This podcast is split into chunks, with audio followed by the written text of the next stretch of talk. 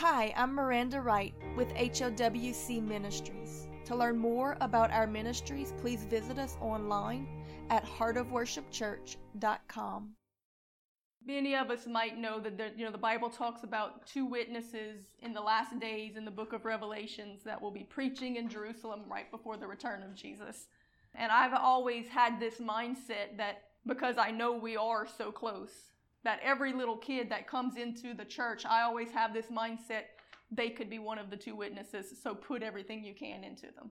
You don't know who it could be. We are close enough that they could be alive now, or it could be some kid that God puts in your care to teach the Bible to. Like, you don't know. So put everything that you can into every person, every kid that comes into your life because you don't know who that kid is going to grow up to be. They could be one of them. You're that close. So, first thing we're going to do is we're going to read the biblical account of it. And then we're going to go over the different common theories of who they are or what, what it could be about. So open to Revelations chapter 11. We'll start in verse 1. Um, I'm going to read through it without too much commentary or, or explanation, and then after we will dissect it. And there was given me a reed like unto a rod, and the angel stood, saying, Rise and measure the temple of God, and the altar, and them that worship therein. But the court which is without the temple leave out, and measure it not. For it is given unto the Gentiles, and the holy city shall they tread under foot forty and two months, which is three and a half years. And I will give power unto my two witnesses, and they shall prophesy a thousand two hundred and threescore days, clothed in sackcloth. These are the two olive trees and the two candlesticks standing before the God of the earth. And if any man will hurt them, fire proceedeth out of their mouth and devoureth their enemies. And if any man will hurt them, he must in this manner be killed. These have power to shut heaven, that it rain not in the days of their prophecy, and have power over waters to turn them to blood and to smite the earth with all plagues as often as they will. And when they shall have finished their testimony, the beast that ascendeth out of the bottomless pit shall make war against them, and shall overcome them, and kill them. And their dead bodies shall lie in the streets of the great city which spiritually is called Sodom and Egypt, where also our Lord was crucified, which is actually Jerusalem. And they of the people and kindreds and tongues and nations shall see their dead bodies three days and a half, and shall not suffer their dead bodies to be put into graves. And they that dwell upon the earth shall rejoice over them, and make merry, and shall send gifts one to another because these two prophets tormented them that dwelled on the earth. So, for those who are under the belief that all prophecy has to be flattery and fluff and what they call edifying to themselves, these are among God's greatest prophets, and it says they'll be killed because they tormented people. Their prophecies were tormenting to the wicked because it was calling for repentance and calling out their sin and bringing to light the fact that the judgments that were coming on the earth were because of sin and wickedness and the rebellion of the people. After three days and a half, the Spirit of life from God entered into them, and they stood upon their feet, and great fear fell upon them which saw them. And they heard a great voice from heaven. So they've been killed, they've been laying dead for three days. God breathes life back into them. They stand back up alive. The people that see it are afraid, and then they hear a great voice from heaven saying unto them, Come up hither. And they ascended up to heaven in a cloud, and their enemies beheld them. And the same hour was there a great earthquake, and the tenth part of the city fell. And in the earthquake were slain of men seven thousand and the remnant were affrighted and gave glory to the God of heaven. The second woe is past, and behold, the third woe comes quickly. We'll stop there. All right, this is not, it's, it's a very summarized version of their story, and it's really the only place, more or less, that it's mentioned. So there's not a whole lot to go on other than we know that there are two witnesses. They are prophets of God. For three and a half years during the time of the tribulation, they're prophesying uh, about the things that are happening and are coming and are calling men to repentance. They have power to uh, do what many of the prophets of the Old Testament did to call fire from heaven, to um, announce plagues, to see that waters are turned to blood and, and the rains are stopped, and the world hates them for it, which happens to every true biblical prophet. Because there's a tendency that when you're prophesying that things will happen, when they happen and people don't like it, they blame you that it happened. Instead of taking the word that was given that this is going to happen because of your sin if you don't repent. So, who are these two witnesses? This has been the topic of a lot of biblical study and debate. So we're going to look at some of the theories. Now, before we do that, I will give a preface by saying interpreting biblical prophecy until it happens comes with a stipulation of speculation. Anyone who says that they have the interpretation is in error or in arrogance and is not speaking by the leading of the Holy Spirit. If they're saying that this is the answer. But I think what the Lord gave me is going to definitely stir you up and spark some questions and some interest in your mind. So, first, I want to look at the common theories. And again, I would say be leery of common theories. That's not to be arrogant and think that you have to pick things apart and find something wrong with every common teaching because many are right. But I'm also reminded that the Pharisees missed Jesus because they were so sure that they had the scriptures about his coming figured out when they really didn't. That that's the main reason that they missed him. They had mixed their own idea of who he was and how it would happen into the interpretations so that they couldn't see or expect the way that it really happened. So don't be so static with your interpretation of biblical prophecy. God has a way of fulfilling it to the fullest, but in a way that we least expect it because he always has to leave some room for faith in there. He, his word never returns void, he fulfills it to the letter, but it's usually not the way we thought he would. So if you get too dead set in your interpretation, you can miss what really happens. The first and probably most common idea of who they are is that they're Elijah and Moses who come back. Because it says that they call fire down, Elijah called fire down, and it says that they turned water to blood, Moses turned water to blood. That's what most people say that it is. The Bible never says that, but it's something that people think. Another theory, which is kind of how I always kind of believed, was that it was just two new prophets, two men of God who were raised up for that hour, who did the same things as the biblical prophets. Um, another reason that people believe that one of them would be Elijah is because the prophet Malachi said that Elijah would return before the day of the Lord, and the Jews are still waiting on him to come back to explain what will happen before the final judgment. But Christ himself said that John the Baptist was the fulfillment of that prophecy and that they already rejected him. So it's very possible, however, because Jesus said that John the Baptist came in the spirit of Elijah. So when it prophesied Elijah was coming, the word spirit is, is synonymous with character. When we talk about the spirit of Jezebel, it's the character of Jezebel. The spirit of Elijah was the character of Elijah. John the Baptist came in the character of Elijah. So these, I would think, probably more than likely two normal people, two regular new prophets that will be in the spirit of these others. So they would have the same character as these biblical prophets, as opposed to literally them coming back from the dead. Um, well, two of them actually wouldn't have to come back from the dead, which leads us to the third common theory is that it would be Elijah and Enoch, because they're the only two people in Scripture that were never recorded to die. They just left, they went with God. And so, because the Bible says that it's appointed unto men once to die, that they would be the ones that would come back and eventually in the end die. And then that would be what would happen. So, those are your three common theories. Ultimately, it really doesn't matter who they are. It matters that you know that it's going to happen so that you can keep an eye out for it. Because as soon as they're killed, they're laid dead for three days while their death is celebrated, and then they're taken up, and that's most likely when your rapture happens. And then as soon as they're taken up, that's when the wrath of God comes out. And it says that the people will see it. So if you're alive in that time, you will know what's about to happen. But tonight I want to look at a little more uncommon theory. This is what the Lord gave me because I have another theory.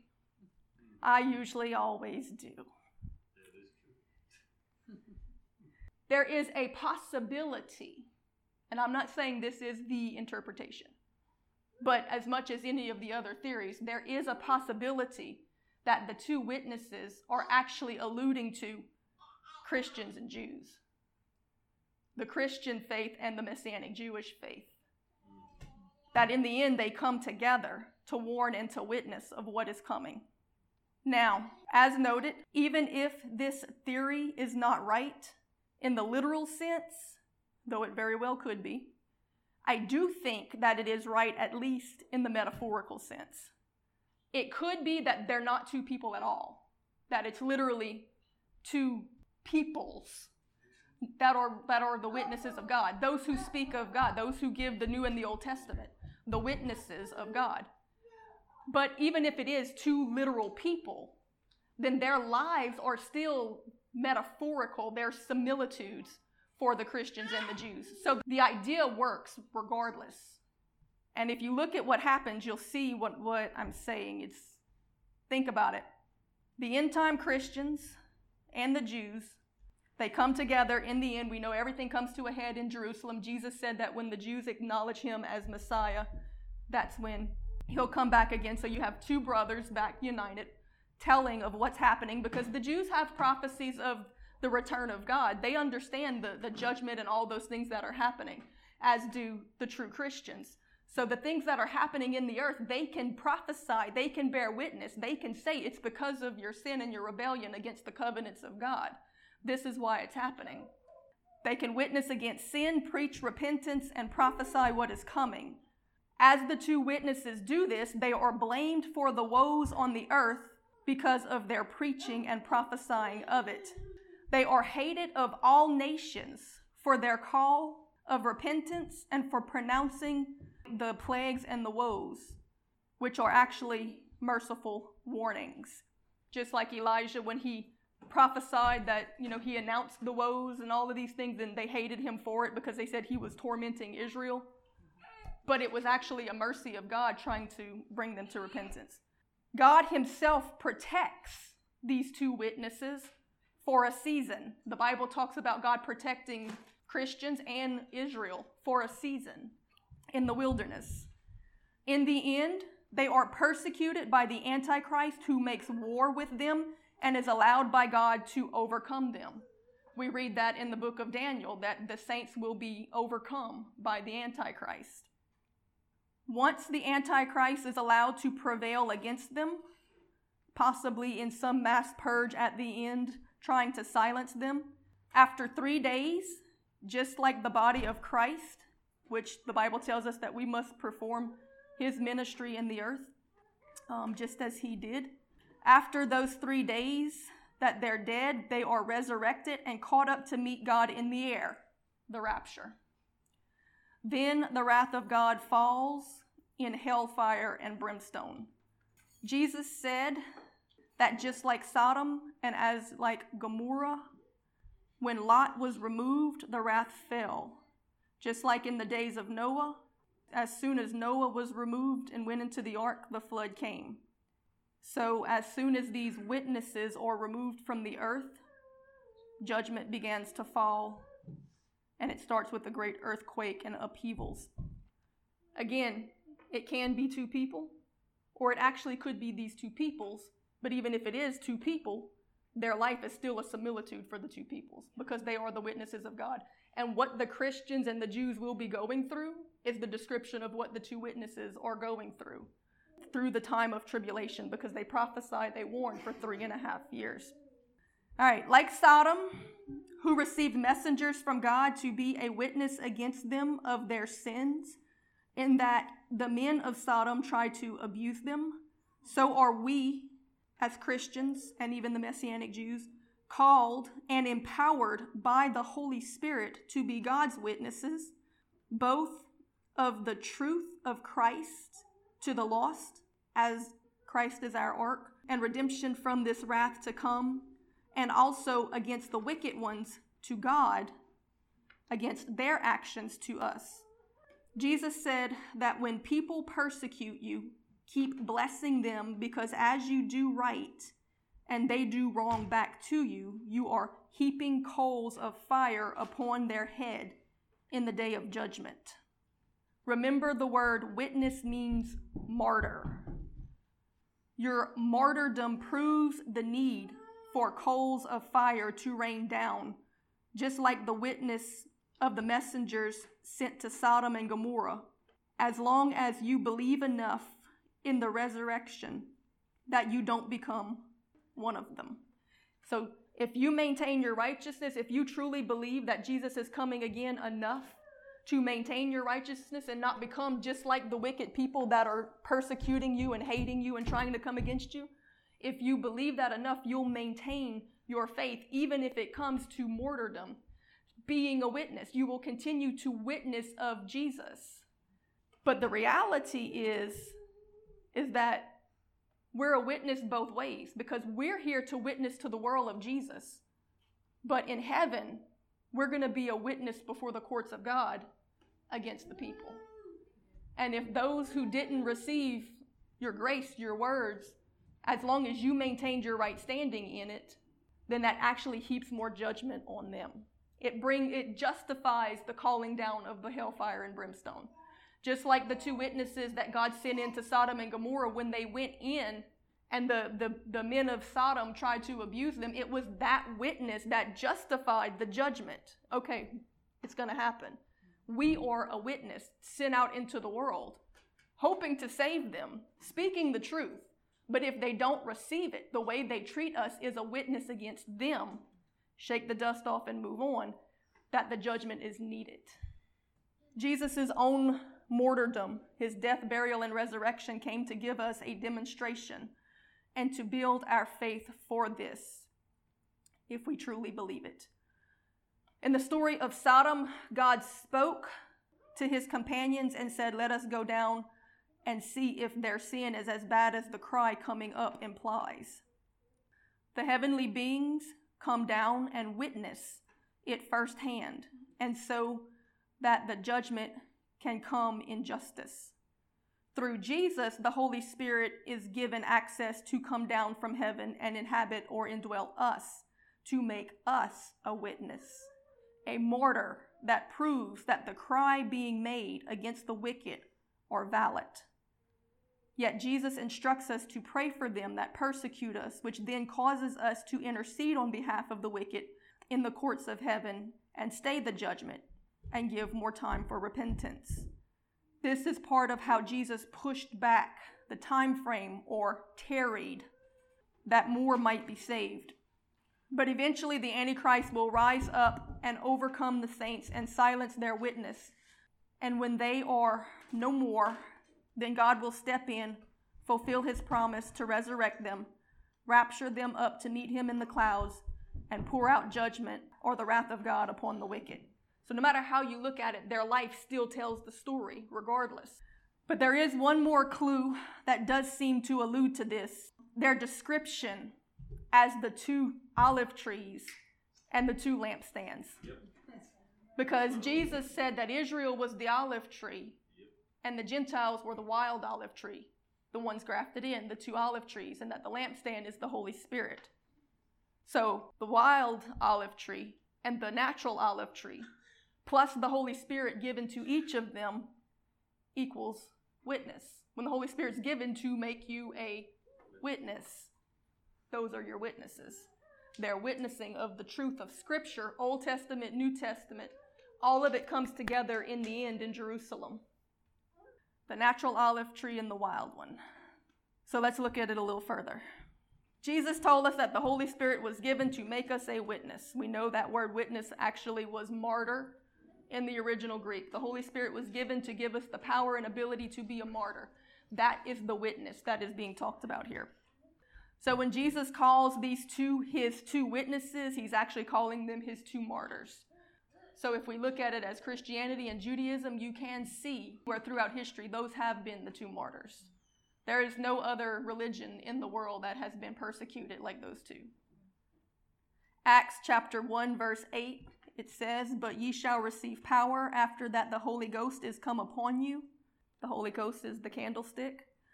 And ye shall be witnesses unto me both in Judea and Jerusalem and Samaria and the uttermost parts of the world. Again, the original word there was martyr. You shall be a martyr unto me in Jerusalem, Judea, Samaria, and the uttermost parts of the world. So we are not just empowered by the Holy Spirit to move in gifts and, and preach and have boldness and all of these things, but we are empowered to stand in the face of persecution. Remember, Peter, before he had the Holy Spirit, was denying Jesus because he was afraid of crucifixion. Peter, after the Holy Spirit, was boldly preaching and prophesying to the same people who crucified Jesus. The Holy Spirit was given to make him a witness, a martyr, to give him the strength to stand and continue preaching the message, but also to withstand things that come against him which justify the wrath on the wicked. You're a witness both ways, if that makes any sense. Note that God did not say that the witnesses wouldn't be hurt but that whoever does hurt them will be destroyed by fire.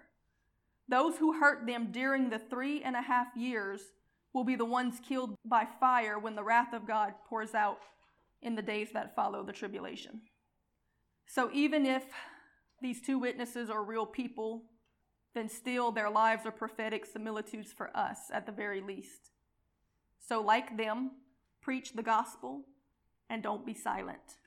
No matter who believes, mocks, or hates you for it, trust God to protect you until the time that He chooses to use you as a true witness or martyr. Then trust Him to resurrect you and take you to New Jerusalem with Him. Notice that it also said that they would be protected for a season while they preached and prophesied until their time came to be a martyr. The enemy couldn't kill, just like Jesus, the enemy couldn't take him out until the time came for that part to be played.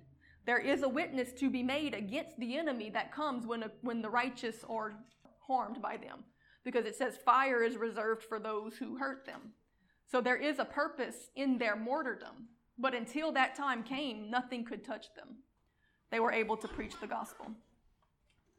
Remember that to testify of Jesus makes us a witness to the world of Him, but also, He said, that of those who do not receive the gospel, don't try to force them, shake the dust off your feet as a witness against them.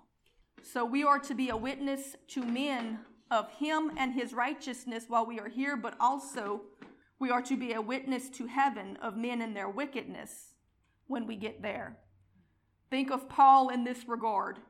He was a witness of Jesus before the courts of Agrippa who said, You almost persuade me to be a Christian. But the courts of men judged him guilty and condemned him. But one day, Paul will be called as a witness against Agrippa in the courts of heaven. Paul will testify that he told him the truth and he didn't believe it and killed him for preaching it. So that by their own actions and the witness of their righteous victims, will they be found guilty of the blood of the innocent and condemned to eternal judgment. Innocent blood always requires justice. God is a defender of the defenseless. That's why we must maintain our righteousness, or else we lose our witness. It's also why abortion and perversion has always brought the wrath of God upon a nation very quickly. So, having this different view, I think, of who the two witnesses might be I think I'd like to look back on it again. You can go back to Revelations 11, verse 1, and we're going to read through it again and break it down a little bit. Because there are only a few things that we know that's written of them, but I think we can definitely see the parallel as we dissect it. Verse 1 And there was given to me a reed and a rod, and the angel stood. Okay, he measured the courts of heaven. Go to verse 2.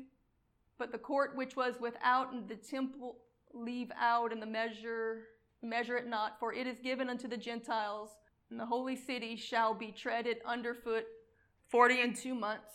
All right, so that's three and a half years exactly, 1,312 days. That there's a time frame. We know that's the time frame of the tribulation. Verse 3. So this their preaching is taking place during the time of tribulation. And I will give power unto my two witnesses, and they shall prophesy a thousand two hundred and threescore days, clothed in sackcloth, which is 52 days shorter than the three and a half year period. So they're killed roughly about 52 days prior to the end of the three and a half year period. The two witnesses. These are the two olive trees and the two candlesticks standing before the God of the earth. All right, they're the two olive trees and the two candlesticks. We touched on that.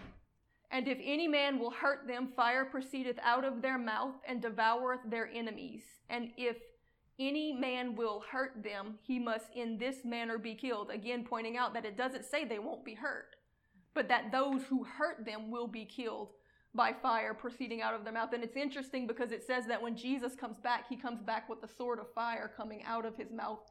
You know, the word of God will judge them, basically, in the end. All right, verse 6 These have power to shut heaven that it rain not in the days of their prophecy, and have power over waters to turn them to blood, and to smite the earth with all plagues as often as they will. Right? They have the power and authority of the biblical prophets. They can prevent rain, call plagues, turn water to blood. Um, and again, simply prophesying these things as a warning can make people hate you because they blame you for doing it. But it does say that even as Elijah did, they had the power to do it. And rather you realize it or believe it or not, but as a Christian, as someone who has the indwelling Spirit of God, you can call these things. You can pray these things. And when there's enough people crying out for mercy and praying for help, then, then there is a reaction that comes forth in the earth. In fact, we know that God came to deliver the Israelites when enough of them cried out for deliverance. So Christians pray and intercede and, and ask for more time and ask for mercy against their enemies. But when the when the persecution comes so bad, or enough of them are killed to where that cry is no longer outweighing the cry for deliverance, that judgment will come. Verse 7 And when they shall have finished their testimony, the beast that ascended out of the bottomless pit shall make war against them and shall overcome them and shall kill them. The Antichrist will make war with them. We know again this was the description given in the book of Daniel against the saints, that the Antichrist would overcome them. And they, their dead bodies, shall lie in the streets of the great city, which spiritually is called Sodom and Egypt, where the Lord was crucified. All right, so they'll lay dead in the streets for three days unburied while people celebrate their murders. And I think it interesting because it, the way that it describes it, you know, they'll give gifts and they'll send gifts to people. We are as Christ was in the earth. Our ministry has to mimic his ministry. The Christians in the end will be martyred just like he was, and then they will be resurrected just like he was. But after their death, the enemy celebrates it just like we celebrate Jesus. We, we remember Jesus at Christmas by sharing gifts and celebrating. The enemy will mock that when these people are killed by doing the same thing in reverse. They're going to celebrate and they're going to be so happy that he's gone, that these people are gone. Everything that the enemy does is in mockery. And all the people and nations and tongues and kindreds will see their bodies dead in the street for three days. They won't even bother to bury them, they won't put them in graves. Um, they hate them so much, they just want to keep celebrating their death, but God knows what He's doing. In the end, He wants them to see the resurrection. And they that dwell upon the earth shall rejoice over them and make merry and shall send gifts one to another because these two prophets tormented them that dwelled on the earth. And after three days and a half, the Spirit of life from God enters into them, and they stand on their feet, and great fear fell upon them which saw them.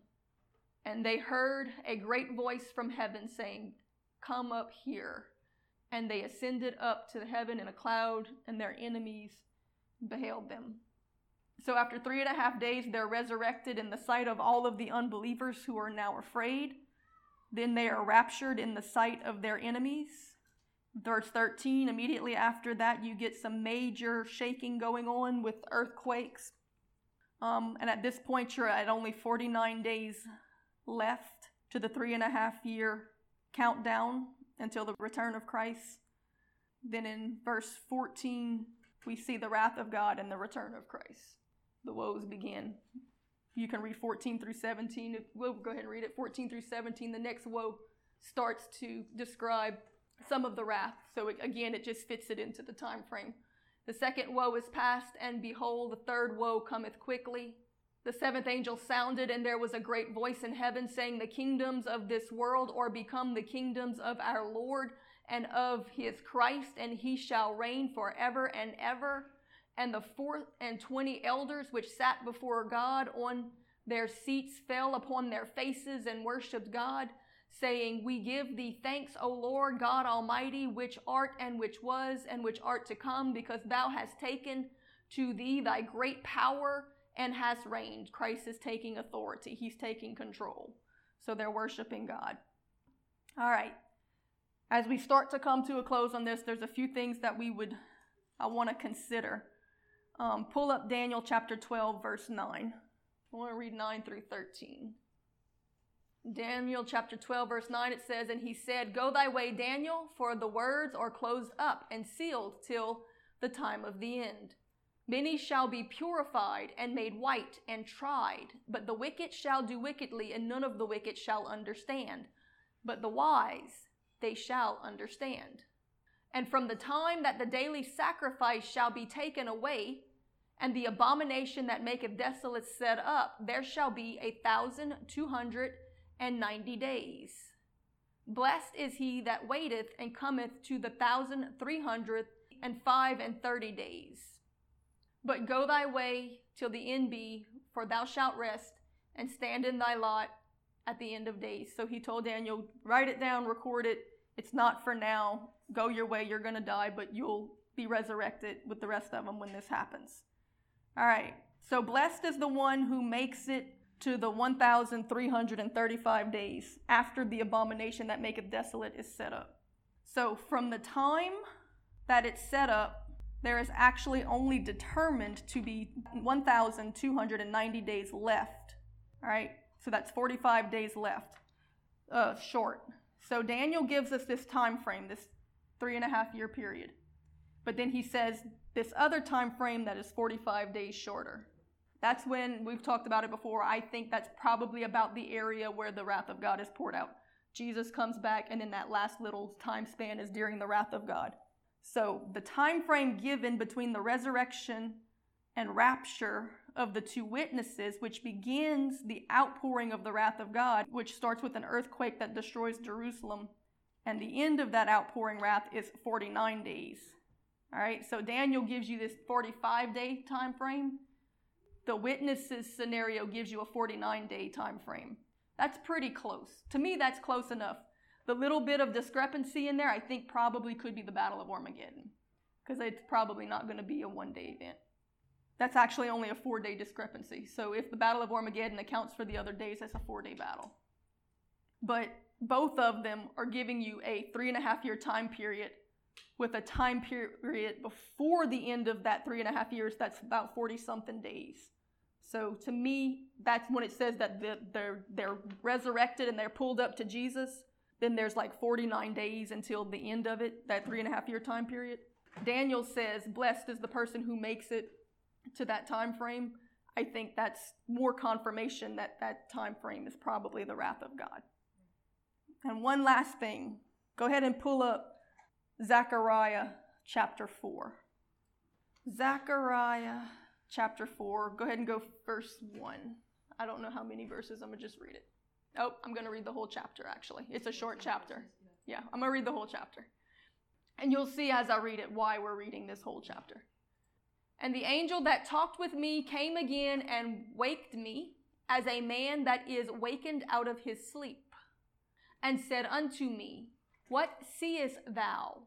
And I said, I have looked, and behold, a candlestick all of gold, with a bowl upon the top of it, and his seven lamps thereon, the seven pipes to the seven lamps. We understand what this is. It's a description of the menorah, which is the representation of the Holy Spirit throughout the Old Testament and in the book of Revelations, which are upon the top of it. So he's describing the seven spirits of God, the seven branches of the lampstand, the different lampstands. It's all part of that representation of the Holy Spirit. So he's talking about the lamp. And then in verse 3, he talks about, and the two olive trees are by it. This is in Zechariah in the Old Testament. One upon the right side of the bowl, and the other upon the left side thereof. So this is the same description given of the two witnesses, the, the lamps and the two olive trees. So I answered and spake unto the angel that talked with me, saying, What are these, my Lord? Then the angel that talked with me answered and said unto me, Knowest thou not what these be? And I said, No, my Lord. Then he answered and spake unto me, saying, This is the word of the Lord unto Zerubbabel, saying, Not by might nor by power, but by my spirit, saith the Lord of hosts. Right? These witnesses are going to be not moving by might or power, but by the Holy Spirit. Who art thou, O great mountain, before Zerubbabel? Thou shalt become a plain. I think that's mountain that Jesus that Jesus prophesied that we would be able to cast into the sea if we believed. If you have the Holy Spirit, you can speak to that mountain, that Satan, that principality, and cast it into the sea. He says, Who are you in front of Zerubbabel? You will be like a plain. And he shall bring forth the headstone thereof with shoutings, cryings, grace, grace unto it. Yep, Jesus by his grace will destroy it. But he will work through witnesses that he sends out into all the earth and then eventually back to Jerusalem. Moreover, the word of the Lord came unto me, saying, The hands of Zerubbabel have laid the foundation of this house. His hand shall also finish it. And thou shalt know that the Lord of hosts has sent me unto you. For who hath despised the day of small things? For they shall rejoice and shall see the plummet in the hand of Zerubbabel with those seven. They are the eyes of the Lord, which run to and fro through the whole earth. Then answered I and said unto him, What are these two olive trees upon the right side of the candlestick and upon the left side thereof? And I answered again and said unto him, What be these two olive branches which through the two golden pipes empty the golden oil out of themselves. And he answered me and said, Knowest thou not what these be? Oh, the suspense is killing me. And I said, No, my Lord, I don't know. Just tell me. Then said he, These are the two anointed ones that stand by the Lord of the whole earth. All right. I read through this and I get so excited and I'm like, I'm going to find out. He's going to tell us. And then he gives us something so vague. But we know that the anointing, that anointed means chosen. All right. So these are the two chosen ones, right? Wrong. I looked it up in the Hebrew, in the original language. It's not the word that's normally used for anointing and it doesn't mean chosen. So I don't know if that was an interpretational error there or if there's just if there's just no better word for it. But the original word there was was yit shar. And it means the shining ones that are full of oil, or it literally means the lights. The ones who are lit ablaze because they are full of the oil of the Holy Spirit. So, who are the two witnesses, the two branches that are connected to this lamp? They are the ones who are filled with the oil and set ablaze. So we're going to close with Matthew chapter 5, verse 10, the words of Jesus. Because these, according to the description given in the book of Zechariah, says that they are the ones that the Holy Spirit works through, the lights, the witnesses. Jesus tells us in Matthew chapter 5, verse 10, Blessed are they which are persecuted for righteousness' sake, having read all of that, this one little passage is going to make so much more sense. For theirs is the kingdom of heaven. Blessed are ye when men shall revile you and persecute you, and shall say all manner of evil against you falsely for my sake. Rejoice and be exceeding glad, for great is your reward in heaven. For so persecuted they the prophets which were before you. Ye are the salt of the earth, but if the salt have lost his savor, wherewith shall it be salted? It is henceforth then no good for anything but to be cast out and to be trodden under the foot of men. You are the light of the world. A city that is set on a hill cannot be hid. Neither do men light a candle and put it under a bushel, but on a candlestand, and it giveth light unto all that are in the house. Let your light so shine before men that they may see your good works and glorify your Father which is in heaven. Think not that I am come to destroy the law or the prophets. I have come not to destroy, but to fulfill. For verily I say unto you, till heaven and earth pass, not one jot or tittle shall in any wise pass from the law till all be fulfilled. So these things will be fulfilled and according to the scripture, it will be fulfilled through the ones who are the lights that are full of oil, set ablaze by the candlestick, the two witnesses, the two olive trees, the Holy Spirit given, the candlestick, to make us a witness. So, whether it's two people or not, it's two peoples. Whether they represent the two peoples or it's two peoples and two people. It's two peoples. I believe that it does represent the Christians and the Jews, the Old Testament and the New, those who have been a witness of God throughout the ages. And in the time of tribulation, the ones that the Antichrist will overcome and come against and eventually kill, that will then bring about the wrath of God in the end because of our witness against them while we're trying to witness to them. The witness will stand in heaven with the blood of the martyrs why the judgment of the wrath was necessary. God is a just God.